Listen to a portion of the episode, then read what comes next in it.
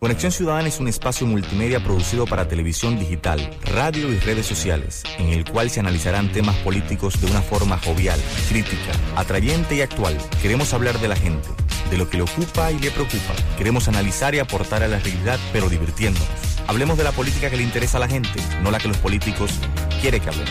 Hablemos de lo que pasa en RD, la región y el mundo, y fomentemos la participación de la gente en la construcción de sociedades más humanas y cercanas. Hablemos de los temas que conectan contigo. Son las 7. Ya comienza Conexión Ciudadana.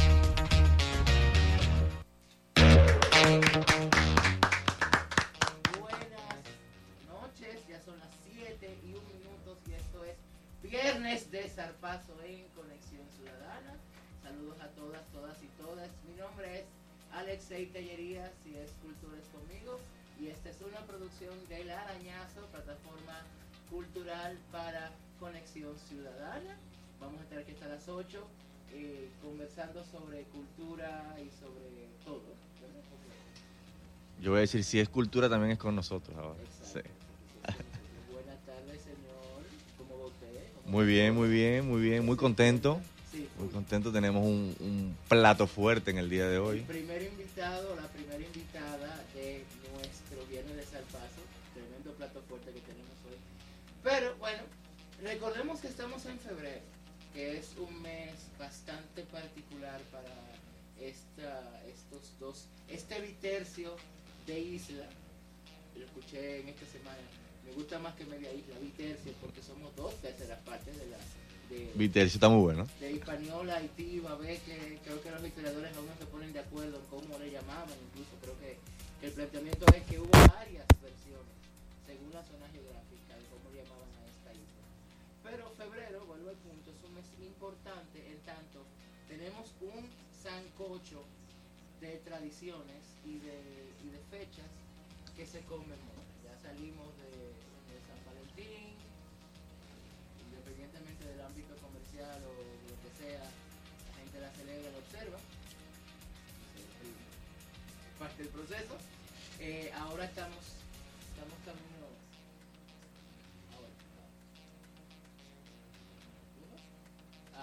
Estamos camino hacia eh, las fechas de independencia nacional. Bueno, el miércoles tenemos eh, la independencia con su susodicho discurso presidencial, que en lo personal yo por tradición prefiero que me lo cuenten. Eh, perfecto. Entonces ahora vamos a escuchar, como estamos en febrero, una canción del carnaval vegano. Esto es Quinito Méndez y la canción del grupo Los Bufones. Yo soy un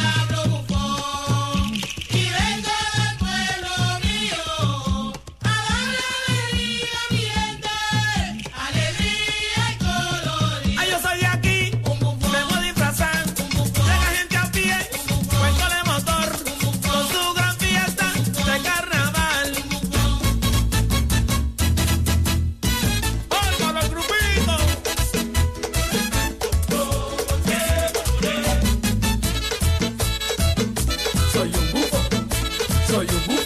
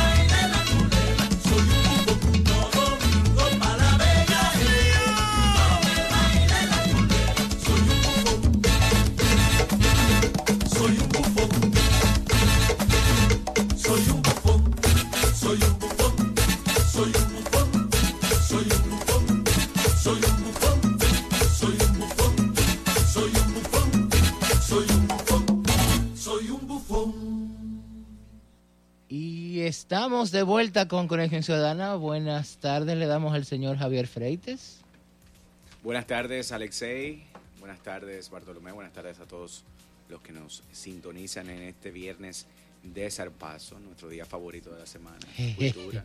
Hoy es viernes y la rueda del hámster lo sabe. Y pedir disculpas porque en la primera parte tenemos, estamos, volvimos a la, a la cabina habitual, ¿Funciona, Bartolomé? Ok. a la Estamos- cabina habitual y estamos estrenando micrófonos y una serie de cosas y bueno, ustedes saben, esto es un programa al aire Eh, y los en problemas... vivo. Este programa es en vivo. Los programas en vivo sufren de eh, este tipo de, Sí, de desde que salen esta travesura, ¿tú entiendes? El sensor de estrés. Sí, Y con el estrés, a mí se me olvidó mencionar que hoy es 22 de febrero y Mm.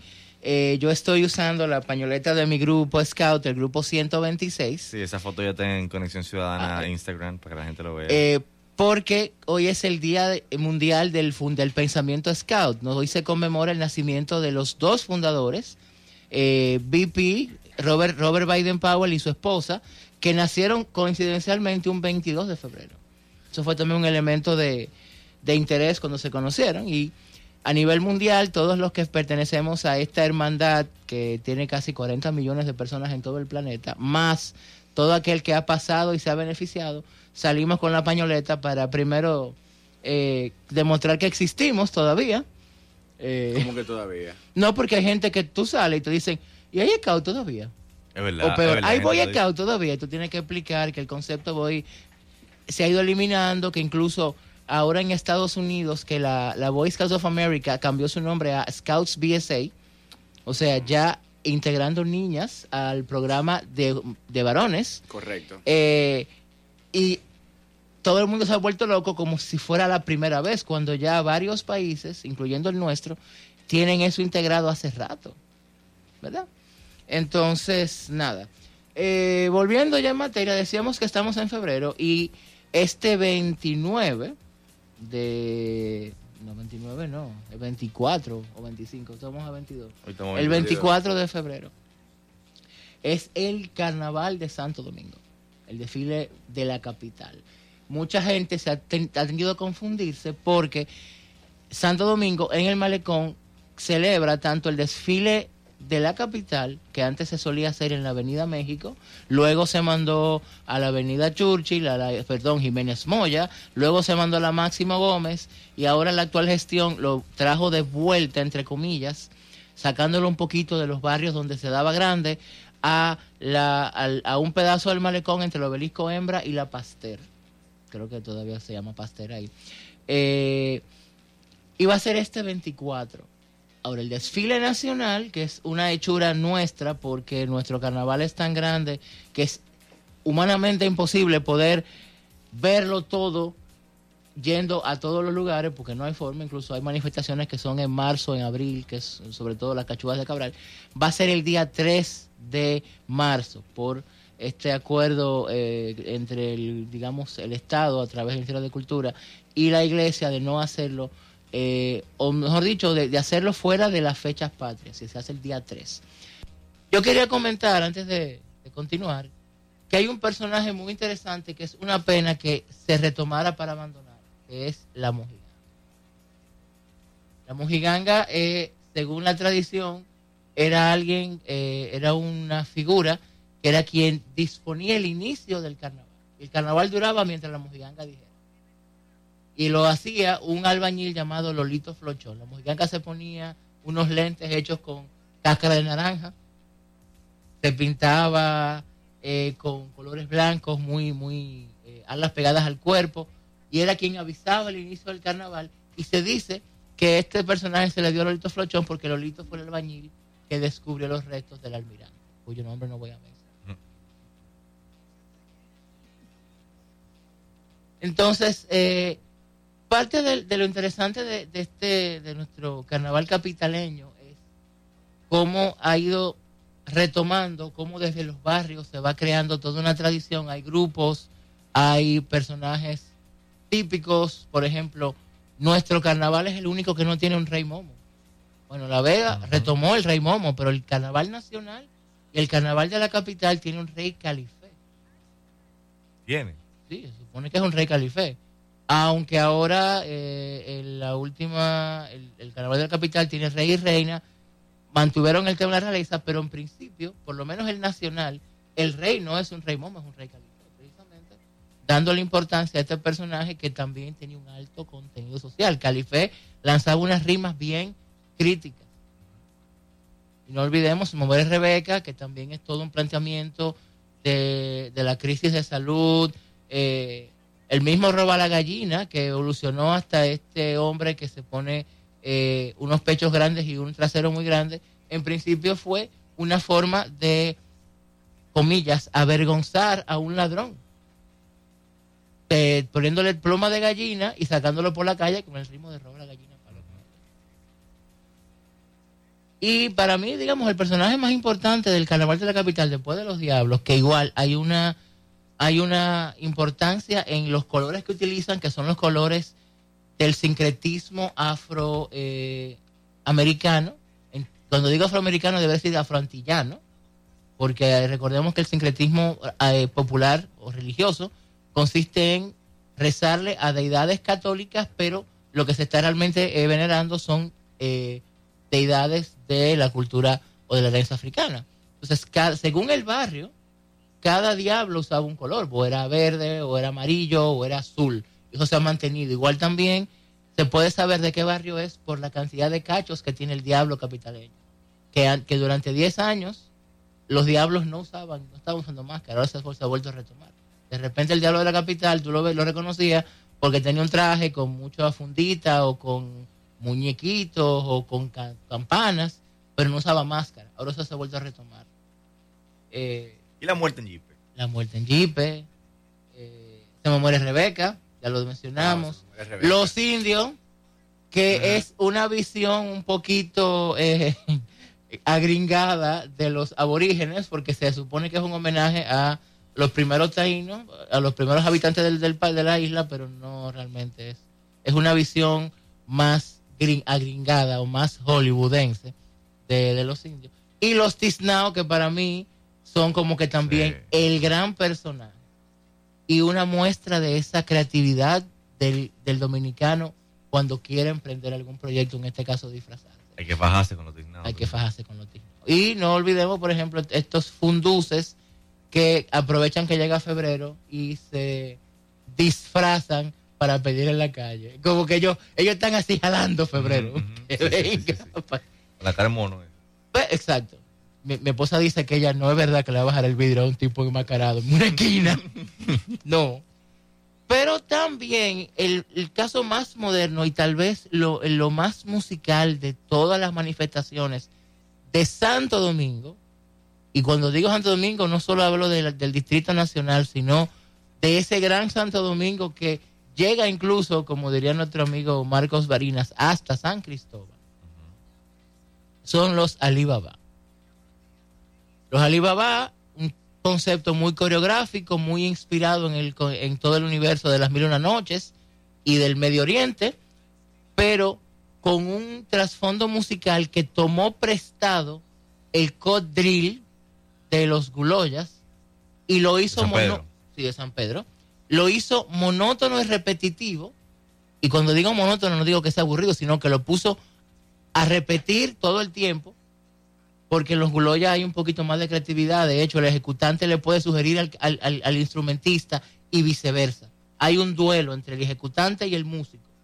Y claro, eh, los Guloyas tienen bombo, redoblante, flauta, que no tiene el Alibaba, y eh, triángulo. En el caso del Alibaba, la música sigue siendo bombo y redoblante, que son quien lleva la voz cantante.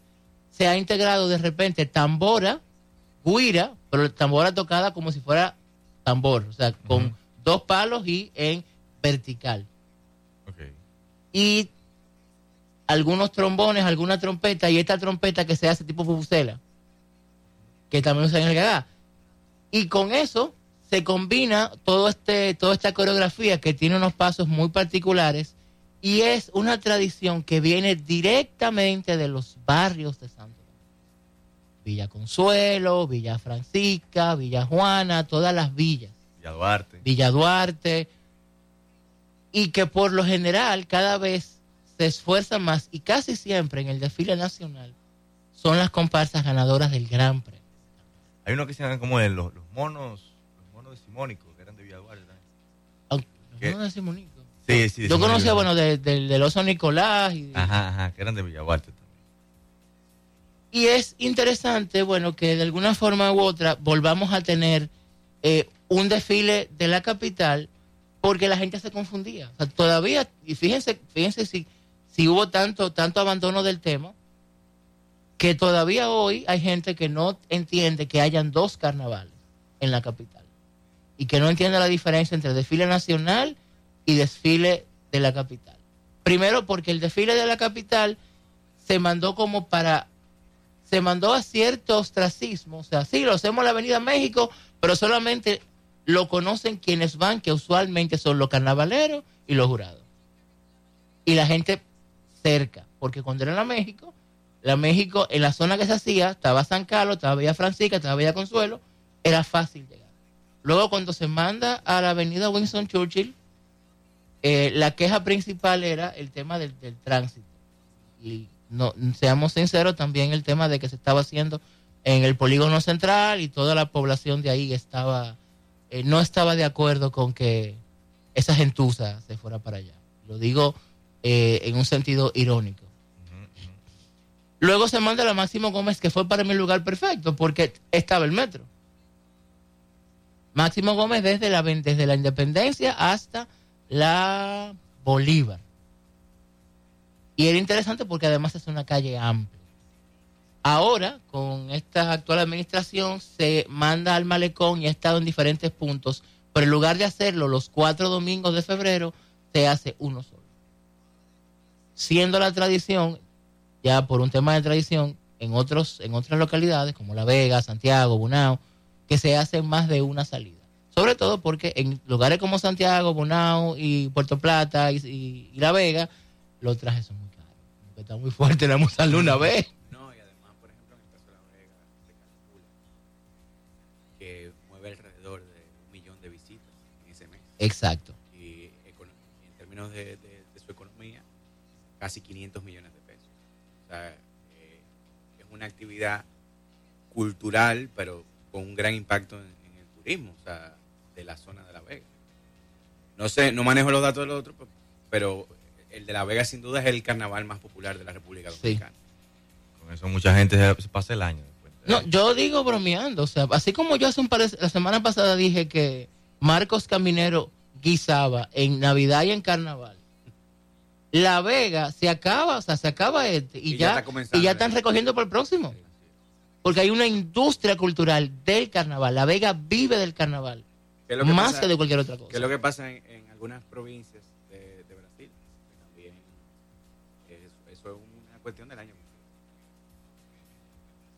Bueno, eh, continuando con La Vega y con la música de carnaval, déjenme, vamos, ya empezamos con los bufones.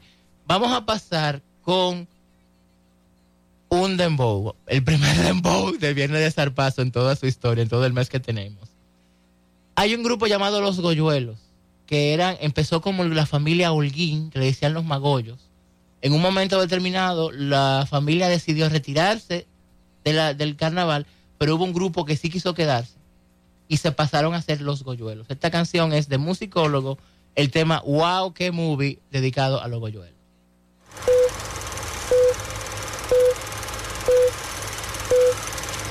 Atención los tigres, atención la mamichula, los coyuelos ya están en la casa. ¡Wow! ¡Qué movie! Riti, piti, piti, soplete, tengo plata. Rata, estoy replete, soplete, estoy tu. Y los goyuelos siguen dando para. ¡Qué movie! Lo mejor del carnaval vegano. ¡Qué movie! Los mejores trajes de nosotros. ¡Qué movie! Dile vejiga y cacabé. ¿Y tú quisiste? Los goyuelos siguen dando para. ¡Qué movie! Lo mejor del carnaval vegano. ¡Qué movie! Los mejores trajes de nosotros. ¡Qué movie! Dile vejiga y cacabé. ¿Y tú quisiste? ¿Quisiste? Riti, piti, piti, soplete, tengo plata. Rata, estoy replete, soplete, estoy tu. Riti, piti, piti, soplete, tengo plata. Rata, estoy replete, soplete, estoy tu.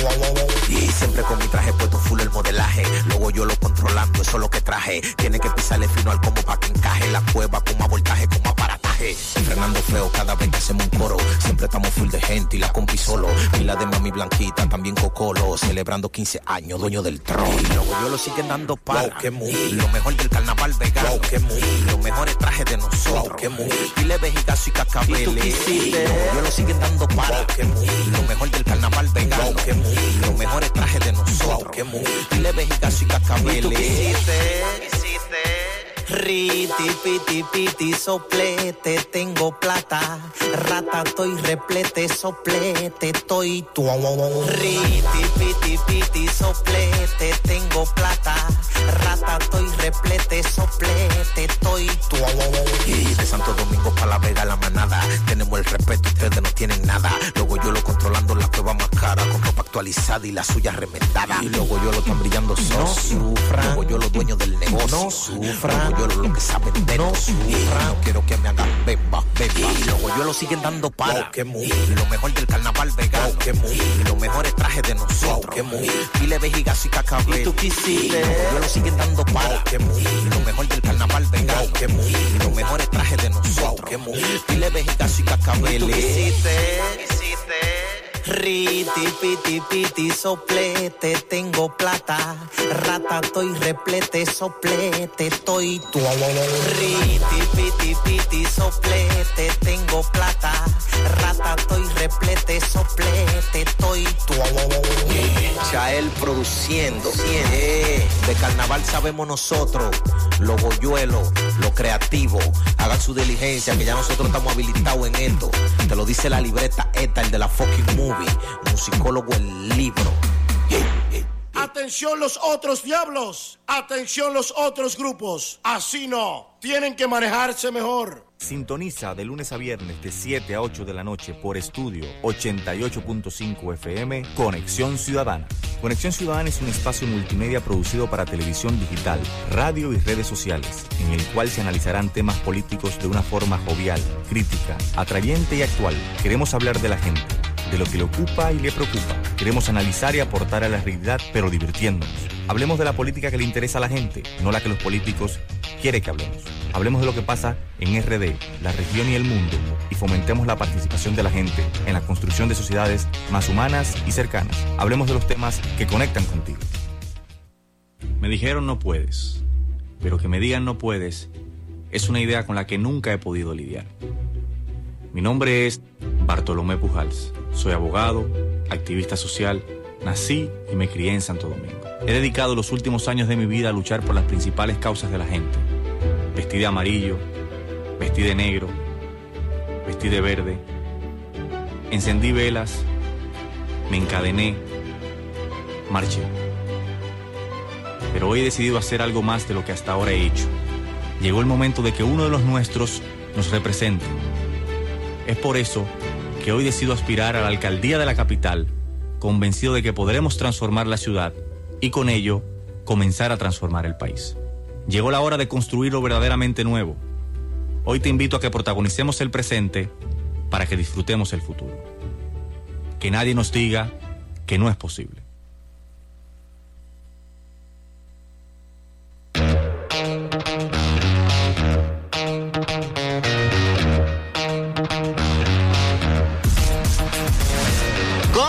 Continuamos con este viernes de zarpazo luego de, de, de esa movie, porque como dice musicólogo, la movie siempre en play. Y como cultura es todo, aquí estamos en este viernes de zarpazo en Conexión Ciudadana. Y vamos a entrar de una vez en materia. Tenemos una invitada de lujo. Un ¿Sí aplauso. no?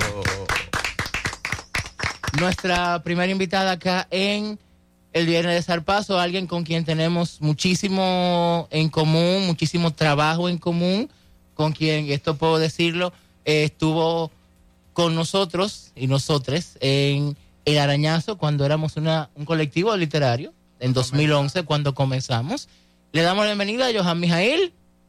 Hola. Bienvenido, Hola. Johan. Bienvenida. Gracias por la invitación. Y recuerdo que el arañazo surgió incluso propósito de, la, de esa poeta española Ana Goria. Ana Gorría, bueno, fue como... Sí. De, de- de su libro La Ara- La Araña. No, bueno, eh, ella... Y tomamos aquel taller de las últimas tendencias, pero realmente eso fue como la confirmación, porque nos juntamos en cuando Luis Renaldo Pérez hizo el encuentro de poetas desconocidos, que luego lo llevó a Espacio Joven, donde tú estuviste con Lauristelli, y ahí surgió la idea de por qué no hacemos un colectivo literario, lo cual es interesante mirando los seis años para acá ahora de ver cómo eso apuntaló o ayudó a apuntalar muchas de nuestras carreras. El caso tuyo, que de aquí tuviste, fuiste a Alemania a hacer un, un cortometraje, ¿verdad? Y luego de eso eh, estuviste, te fuiste a Chile, donde estuviste hasta, digamos, durante los últimos seis años.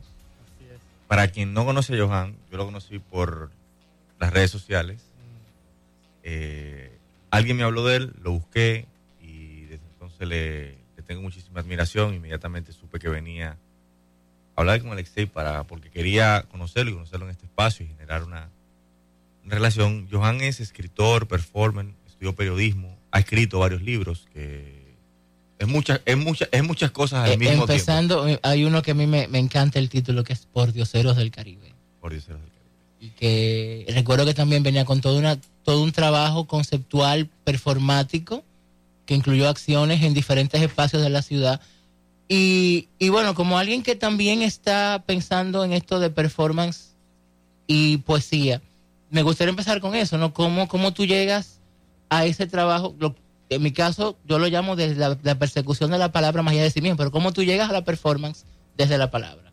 O sea, yo siempre, bueno, saludo a las amigas, a los amigos que están escuchando. Yo llego a la performance porque me di cuenta el- que el texto o, la, el el texto como plataforma no me permitía a mí poner en evidencia un descontento que tengo relacionado con una concepción con el cuerpo. Y desde ahí comencé a jugar, a experimentar, porque en ese momento también estábamos con esto de irnos a la Duarte, comprar la ropa, la tema de la feria, las pulgas. Y eso, y comenzamos con amigas a jugar y hacíamos fotos. Entonces esas fotos que también nos servían como para vender la ropa, yo comencé a agregarles texto. Y de ahí se eh, surgió como la idea de hacer eh, una exposición que fue en una galería que desapareció, que se llamó Mata de Mango. Ahí hicimos una exposición Si no, no, full, me, me acabo de ir en una, gracias. Claro. Y entonces de ahí yo como comencé a darme cuenta de que era posible llevar el texto al cuerpo y a una imagen, va- va- valga la reiteración visual. Entonces de ahí me da la oportunidad de irme a Alemania, como tú decías, a Berlín, y en ese proyecto, que era un proyecto de hacer una película, ahí yo conozco la performance como tal, entonces de ahí me comienza, eh, eh, comienzan a surgir oportunidades de seguir estu- estudiando y profundizando el tema de la performance. Y en, ese ambiente te vas a Chile. eh, y ahí entonces empieza el, el surgimiento de, de, de Johan como la conocemos ahora, ¿no? digamos, de todo el trabajo eh, con el cuerpo, de las disidencias eh, sexuales y también el tema del, del, recuérdame el nombre, tiene que ver con naturaleza, el, El amor vegetal. el amor vegetal. Mucha gente se escandaliza y yo sé que también hay un poquito de... eh, la performance de provocación. O sea, si, si no, eh, eh, la performance provoca o no es. Entonces me gustaría también que habláramos un poquito de tu trabajo en Chile y de, y de todo el proceso y, sobre todo de, eh, de la publicación de manifiesto antirracista, porque a uno que le llegan, uno que de por sí está viviendo un proceso complicado con el tema racial en este bitercio, eh, sé también que en Chile Y ahora y en están de repente están de repente enfrent- enfrentándose a uno de una manera más complicada porque no lo tenían. Mira, eh, yo llegué a Chile por un festival de performance que me habían invitado eh, y luego que llegué allá eh, ocurrió lo que ocurre cuando pones el cuerpo. Comencé en el poco tiempo que, te, que iba a durar a, generar afectos. Y dentro de ese tiempo conocí, bueno, estaba invitado por un curador y terminé eh, siendo su pareja durante dos años. Y como que en eso surgió el libro, también me puse a estudiar política, entonces como que fue surgiendo de esta manera, de forma como muy... Eso que ocurre cuando pones el cuerpo, un devenir que no hay una seguridad tampoco de lo que va, va a pasar. Entonces, de ahí yo ya había llevado por los ceros del Caribe, lo tenía escrito y lo publiqué allá. Y fue, es un libro que de alguna manera marca un, un tránsito de un cuerpo en la ciudad de Santo Domingo, que está constantemente poniendo en evidencia, creo, de que hay una hegemonía sexual, una hegemonía racial, una concepción de cuerpo históricamente que hay que poner en tensión. Y cuando llego a Chile, 2010, eh, en ese tiempo, luego del terremoto de Haití, el terremoto también que había pasado allá, comienza a llegar una ola de sujetos inmigrantes negros, afrodescendientes, racializados a mayor escala. Entonces el libro, que tampoco tuvo una, una circulación masiva, porque pienso que las escrituras eh, a la que una ha apuntado son escrituras que están más bien dentro de los contextos de las amigas, es como esa frase que uno le escribe cartas de amor al final a las amigas, pero hubo una, una, una, una forma de relación de la academia de intentar entender la subjetividad de este cuerpo inmigrante racializado en la ciudad de Santiago. Y eso me fue llevando a generar eh, vinculaciones políticas, estratégicas con activistas, artistas visuales, performistas, que me permitieron eh, durante el tiempo que estuve allá de generar un cuerpo cultural que, que me permitió hacer esta estadía de tanto tiempo en ese país. Hay, algo que me llama la atención, en- que me gustaría como, sobre todo, desconstruir muchas, de muchas de las cosas tú dices, que a veces uno no puede entender, eh, dar por dadas. ¿Qué, qué significa poner el cuerpo? Poner el cuerpo, por ejemplo, eh, cuando yo me refiero a poner el cuerpo, si bien yo he ido, por ejemplo, a la escritura o a la literatura, me gusta más la escritura porque siento que la palabra literatura rememora una historicidad de a propósito de cuerpos que uno no tenga. O sea, yo no pienso que hago literatura. Pienso que hay un, hay un deseo de incluso, pon- incluso poner en tensión lo que se ha entendido históricamente como literatura. Pero bueno, ese es otro. Entonces, poner el cuerpo, eh, como decía, o como quiero decir, eh, ya si bien voy a la escritura, voy a la performance, a las artes visuales, al video, a la fotografía, para expresar creativamente lo que me interesa, eh, es más bien una excusa para instalar un cuerpo cultural, un cuerpo que de alguna manera intenta alterar en el espacio público y en los espacios cotidianos la normatividad. ¿Y qué entendemos como normatividad? Eso que hemos, parece, siento yo, sospecho naturalizado. Por ejemplo, la sexualidad o la heterosexualidad más bien como régimen político obligatorio, draconiano, que no permite, por ejemplo, que una pueda circular tranquila por la ciudad, por el género, eh, por sus prácticas sexuales también. Eh, por ejemplo, también, no sé, mi mamá es una mujer negra y la gran mayoría de los dominicanos somos afrodescendientes. O sea, tener el pelo así, como yo lo tengo en este contexto, es recibir constantemente un, un gritoneo, porque tú sabes como el, el tigueraje y los dominicanos somos así. Si tú eres flaco, te van a vocear flaco, si tú eres gordo, te van a... Entonces, Algo hay que decirte. Claro, dale vida a los barberos. está- Entonces, como poner ese cuerpo que ponga en evidencia eso que no queremos ver, es como al final lo que yo... O, o sea, en, en- en esencia es una ruptura de estigma. Empezar a, a destruir esos estigmas que, y esas etiquetas que, que se nos han puesto durante tantos eh, eh, décadas, o mejor dicho, cientos de, de- de años, de, de una forma de, de entender el mundo Claro. única. y que yo siento que también no es únicamente desde, y, y más bien se altera cierta linealidad de- del, del sujeto revolucionario masculino, porque no es, por ejemplo, que yo uno se despierte como me voy a dejar crecer el pelo porque soy muy revolucionario. No. Claro. Yo me dejo crecer el pelo primero porque lo tengo así y segundo porque es, no es como tampoco identidad. una lucha como, como de querer decir al otro, como yo hago esto, estoy más liberado que tú. No, es lo que hay. Como que es imposible como, como no poner como el cuerpo de esa manera. Y en relación, por ejemplo, con eso que decía con Santo Domingo o con, con este país, en el, en el caso de Chile, eh, como decía en un primer momento, que este cuerpo afrodescendiente, negro, racializado, no se conocía, entre comillas, eh, se generó también un, un hecho de discriminación positiva y de exotización también. Yo, por ejemplo, pude circular por esos espacios académicos eh, y de elite intelectual también porque había una exotización de mi cuerpo. Pero dentro de eso había también una conciencia o hay una conciencia donde yo intenté generar afectos reales. Y ahí reivindiqué siempre la homosexualidad como una posibilidad de eso, porque pude lograr ser amado y amar un sujeto nacional o varios sujetos nacionales. Entonces, en ese tiempo, donde yo, por ejemplo, al, al Jorge Humberto Lucero Díaz, que es como, más que mi pareja, es como mi hermano, eh, él, él me permitía a mí generar ciertos espacios que alteraban esa, extos- esa exotización por esta extranjería afrodescendencia colombiana.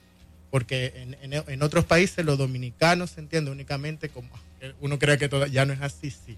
La playa, la gente está bailando, la gente El es trópico, el caliente, el, trópico. El latino machista. Claro. Entonces ahí hay como una, una cosa que me parece interesante y que me apasiona bastante.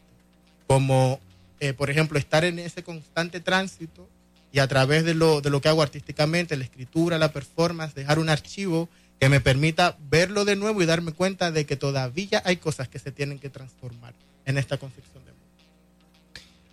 A, a- a mí me gusta ver el, el- el- el performance. Ahora estoy, todo lo estoy viendo como en lógica de urbanidad, como una apuesta para recuperar el derecho al espacio público. Eh, lo hablaba con, una amiga feminista que ella sale a la calle con sus tacones, con la ropa que se quiere poner, si es exótica, si es sexy. Y otras amigas le me dicen ya que le dicen que tienen preocupación porque ella salga así. Ella dice, bueno, es que el espacio, no le podemos dejar, ella dice, no le puedo dejar el espacio a los tigres, al, machismo, al pertecar. Yo salgo y, y me apropio de ese espacio. Y me apropio ese espacio y, voy rompiendo. Y yo, eh, todo esto del, por ejemplo, cuando yo veía eh, ese archivo, por ejemplo, que veía tuyo de, Instagram, es siempre esa, esa, esa apuesta por decir, bueno, también estos espacios son míos. Y yo no, no, no, te, lo, no, te, lo, no te los voy a ceder. Voy a, a ir allí y, y generar eh, eh, esa, esa ruptura, porque me llamaba mucho la atención cuando me decías fuera del aire que Santiago eh, es una, era una ciudad hostil para ti. Eh, recuerdo una, una compañera activista, la Cristeva, bueno, le robó el nombre a la Yulia Cristeva, porque las, las activistas transfeministas también somos ladronas, estamos constantemente robando. eh, Son chapi, son chapi. O sea, sí. No. sí. Ah, sí, sí, el- el término aplica. O sea, yo, por ejemplo, estoy mucho más cercano a una chapeadora que a Simón de Beauvoir. Ok. Estoy mucho más Por cerca favor, anoten de esto. una chapeadora o de No. la insuperable que Gloria Saldúa incluso. O de Amarna Miller. Ay, Amarna. Porque Esa tipa me tiene. Sí, sí, sí. hay, hay una, una cosa que también, para luego intentar responder tu pregunta o, o- o comentar eso, de que también en, en este deseo de poner el cuerpo y de disputar el espacio público, los espacios culturales, hay también un deseo de mis amigas y de mí de también poner un gesto de colonia. ¿Por qué no pensar cierto femenino latinoamericano, por ejemplo, desde el cuerpo de la insuperable?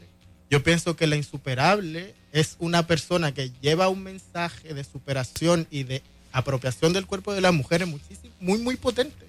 Yo, por ejemplo, las feministas con las que he trabajado durante todo este tiempo, igual son mujeres blancas, heterosexuales, igual son mujeres que se van luego a, la universidad y que se van a sus casas y que al final no, no, no se relacionan con, con, con, ¿cómo decirlo? Con, con el cuerpo de mi madre, Ah, como, por poner un ejemplo, o con el cuer- los cuerpos que tenemos. Entonces es como interesante ahí hacer una, una, un espacio de exterioridad crítica o discursiva, creativa, interesante. Y en eso estoy.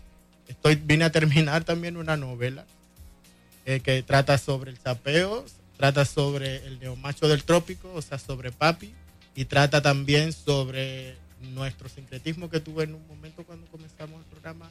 Ujú. Hablabas de la cultura yoruba también. Entonces hay un deseo ahí ficcional y también real, autobiográfico, de, de- de decir de que es posible hablar desde lo que- nosotros somos. O sea, cuando uno hace, por ejemplo, la performance y, y pone el cuerpo constantemente, es porque es lo que hay. Exacto. Eh, pero también la, la- la- e- ese acto performático, performativo, es también una forma de responder a, al- a la agresión de, de fuera. Decir, ok, yo no me voy a quedar callado. Tú, tú me tiras lo tuyo y yo te voy a tirar lo mío Sí, porque por eso incluso eh, eh, siempre dicen que uno es violento. Ujú. Y claro que somos Claro. violentas porque hemos sido violentadas. Claro, recuerdo una, eh, recuerdo una entrevista de Angela Davis cuando estaba en la cárcel por defender a toda una comunidad eh, con la cual me siento completamente conectada. Una reivindicación de un cuerpo afrodescendiente, un cuerpo negro racializado. Y claro, ella le decían, por ejemplo, en una entrevista que la vi en, en internet andaba circulando, sobre en ese momento cuando estaba en la cárcel, que le acusaban por qué usaban armas. Que decía, obviamente que mi papá tuvo que comprarse un arma porque la policía llegaba y no llegó a su casa, pero llegaba a la casa de los vecinos, llegaba disparándole a la gente. O sea, yo siento que la existencia de una persona blanca, heterosexual, frente a mí, a mí me violenta. Porque, por ejemplo, a mí en Santo Domingo nunca nadie me ha dado un trabajo. Porque ese trabajo se le dan a las personas blancas y heterosexuales o a los que no son a los que no son heterosexuales, pero que no se les nota. Entonces, como que también hay, hay que entender que hay una disputa también por, por los espacios. Se ponen el disfraz colonial, se ponen. De hecho, yo le comentaba a Johan fuera del aire antes de entrar al estudio de lo que un amigo de nosotros llamaba eh, Francis Taylor, que en paz descanse, hablaba de la performance cotidiana.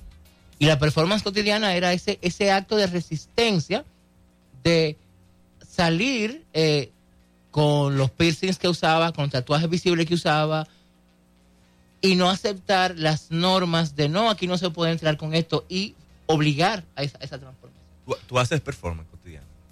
Yo, por ejemplo, venía en, en el carrito público, que lo tomé en la hasta la Zarazana. Y yo voy mirando y cuántos grados habían, habían como 30 grados más. Y todo con pantalones, camisa manga larga, con un calor del diablo. Y yo así, pero ¿cómo, cómo hace calor? Exacto. ¿Cómo tú te vas a poner un terno y una corbata con ese calor? Entonces yo siento ahí, claro, como que es chistoso y me da risa y no significa porque ande con pantalones cortos, como que soy como más adelantado, no. Es como una puesta en evidencia de que hay una, una internalización de, de la matriz colonial todavía en nuestros cuerpos. Entonces yo pienso que los espacios creativos, los espacios culturales, artísticos, nos podrían permitir poner en eso en evidencia para generar ciertas transformaciones ciertas transformaciones que son como, como súper necesarias porque al menos yo estoy en descontento con la realidad que me toca vivir todos los días. ¿Y cuándo en tu vida tú dices, cuándo se dio ese parto, ese segundo parto? Porque uno, uno es, uno nace, una familia, y, de alguna manera la primera parte tuya tú comienzas a reproducir lo que te van enseñando, pero cuando eh, tú ubicas eh, eh, ese momento donde, donde surge Johan o sea, eh, eh, este personaje como lo conocemos, este ser humano como lo conocemos mira, lo que pasa es que ah, yo siempre, yo siempre tuve una inquietud eh, por la lectura. Entonces, desde siempre participé, por ejemplo, desde la primaria. Recuerdo que el primer libro que leí eh, me lo dieron porque iba a participar en una Olimpiada de Lectura, un concurso en el colegio. Fue el flautista de Amel. Entonces, desde ahí, entonces mi papá me cambió de colegio, que no la pasé tan bien, pero como estudiaba mucho, ya casi ahora no estudio, tomo más que. Eh, me, o sea, tenía como ya la formación, entonces como que estas profesoras, Leodani, Gladys, la recuerdo, eh, me preparaban extra como para participar en esas Olimpiadas de Lectura. Entonces yo, contrario a mis compañeros, dentro como de la malla del programa curricular y todo eso, pude profundizar, por ejemplo, lo que significó y significa Ilma Contreras en este país, Aida Cartagena Portalatina en este país. Entonces hubo ahí siempre como un- una profundización, algo extra, que, que me permitió como ir construyendo y construyéndome como un sujeto. Vamos a una brevísima pausa y seguimos conversando con Johan Mijail aquí en Conexión Ciudadana en el viernes de cultura, el viernes de arañazo con Alexei Tellerías.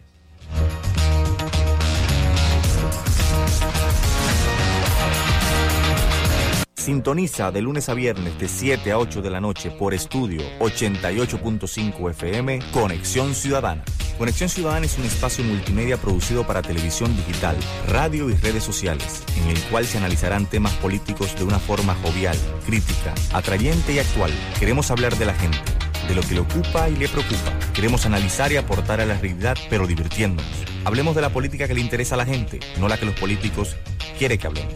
Hablemos de lo que pasa en RD, la región y el mundo, y fomentemos la participación de la gente en la construcción de sociedades más humanas y cercanas. Hablemos de los temas que conectan contigo. Este mensaje es para ti, Danilo Medina. Soy Antonio Taveras Guzmán, un dominicano y empresario al que le duele su país y he decidido dar un paso al frente. Los dominicanos estamos hartos, hartos de la inseguridad en las calles, de la pobreza y de la desigualdad, de tanta corrupción y de tanta impunidad.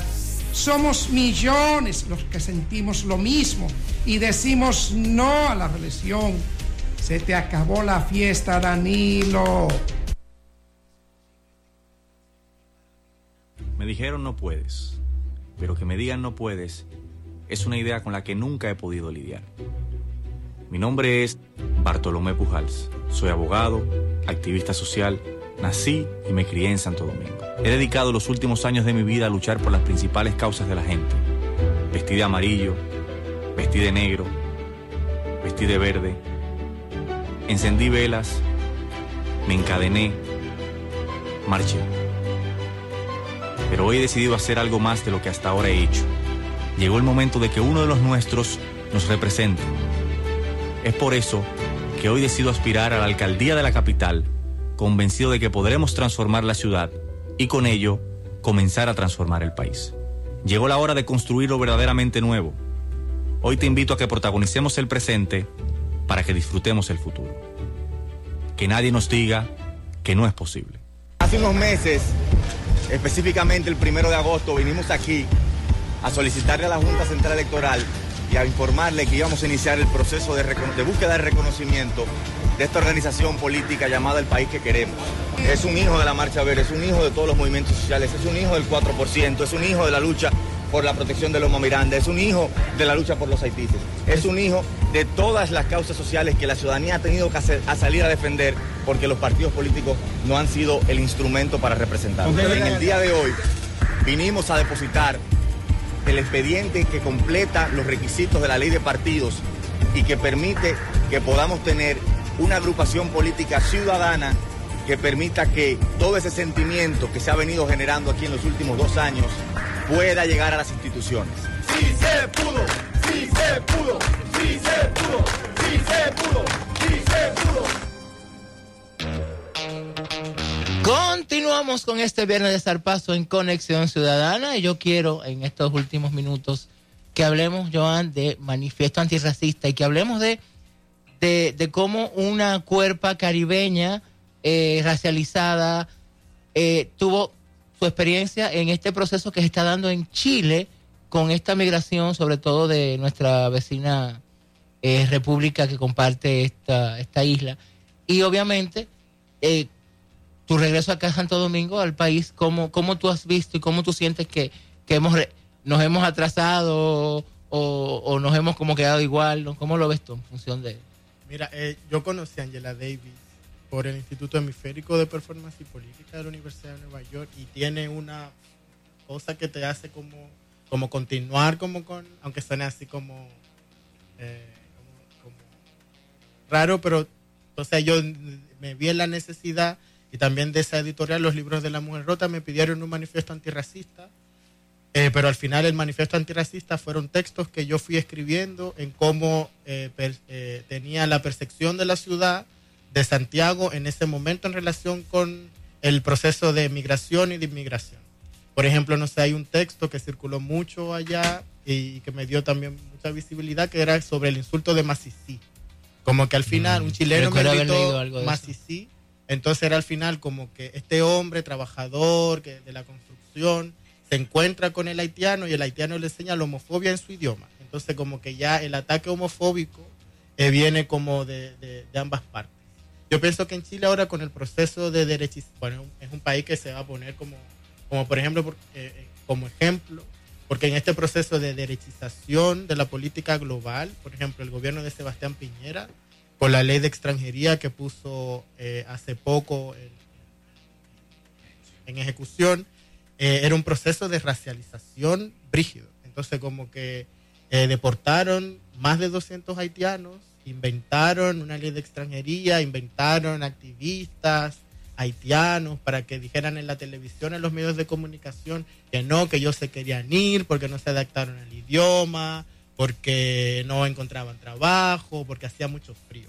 Como que si hubiera, hubiese, como siempre, eh, menos cero grados todos los días, no. Lo quieren sacar del país porque son negros, porque son pobres, porque son haitianos. Y ahora se viene en, la- en esta misma reforma, eh, en este proceso de regularización extraordinaria, las deportaciones de los colombianos y luego vienen los dominicanos. Esto yo lo digo así rápido por el tema de que estamos en la radio, pero hay estudios desde la Universidad de Chile y otras universidades. Por ejemplo, en Chile yo trabajé mucho con María Emilia Tillux, ya todo esto es hija de Anita Tillux. Ella, eh, desde el núcleo, bueno, ahora es una cátedra de, de migración y racismo contemporáneo. Ella dirige esas investigaciones, están ahí. Yo tuve el honor y la posibilidad de trabajar siempre con ella y fue una gran experiencia que ella eh, realmente tiene ahí como todos esos datos, toda esa información. Y en relación con el tema haitiano, yo pienso que el racismo dominicano, que forma parte de la constitución eh, del Estado Nacional Dominicano, es un racismo anti-haitiano. Como que todos nos andamos diciendo, no, que tú eres morenito, no, que tú eres curito, no, que tú eres indio. Pero cuando dicen haitiano o negro, es como una asociación como lo más despectivo que hay. Y, y yo lo vivo cotidianamente, o sea, porque yo escucho a mis amigos, yo escucho a mis amigos dominicanos, escucho a mis amigos dominicanos, escucho a mi mamá, escucho a mi hermanita, escucho a los vecinos, entonces yo siento que eh, cuando no sé con esto que hicieron de quitarle la nacionalidad hasta tercera generación, si no me equivoco, de dominicanos de origen haitiano, el presidente actual eh, dice, no, que nosotros convivimos como en el espacio público los haitianos. Sí, convivimos, pero ¿cómo? Yo pienso que ahí hay una, una posibilidad de iniciar un diálogo, una conversación seria como sociedad para eh, reencontrarnos con, con- con lo que también somos. Yo pienso que ahí eh, todos deberíamos de saber quién es Obatalá, quién es Eleguá, quién es Changó, quién es Ochun, quién es Orulá, quién es Ogún, porque forma parte también de nosotros. Y yo pienso, no, no, de, de nuestra cultura afroantillana. Estos son elementos comunes de, elementos comunes que están eh, constantes transversales a toda la... y eh, recordar de que somos eh, el fracaso del proyecto eh, genocida de la Hayak Yala. Aquí, como dice Yunus Díaz, es el centro del fútbol del mundo. Y todos somos hijos de Santo Domingo, nos demos cuenta o no. Aquí inició la masacre colonial. O sea, los datos van de que son 30 millones de personas negras traídas de África que fueron asesinadas.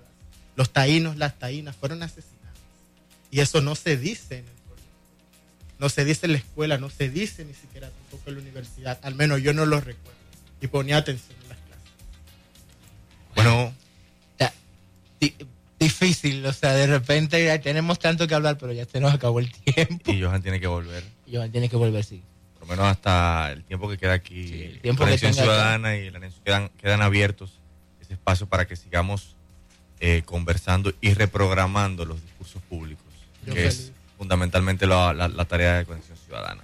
Quiero decir algo muy, muy breve. Yo voy a estar un tiempito aquí en Santo Domingo y a través de Instagram me pueden seguir eh, Johan Mijail, J-O-H-A-N-M-I-J-A-I-L. Me pueden seguir, entonces ahí yo voy a ir publicando los espacios eh, o las actividades donde vaya participando y ahí también se hace un tiempo para la conversación y el diálogo. Yo desde siempre he intentado con muchos errores y muchos fracasos, una personalidad insoportable que tengo de, de intentar de establecer diálogo y conversación porque yo pienso que es necesario. Pues nada, señores, nos vemos. Nosotros nos os escuchamos el viernes, pero el lunes a las 7 vuelve Conexión Ciudadana. Pásenla bien y si van a beber, recuerden no manejar porque se les cae el trago. Nos vemos.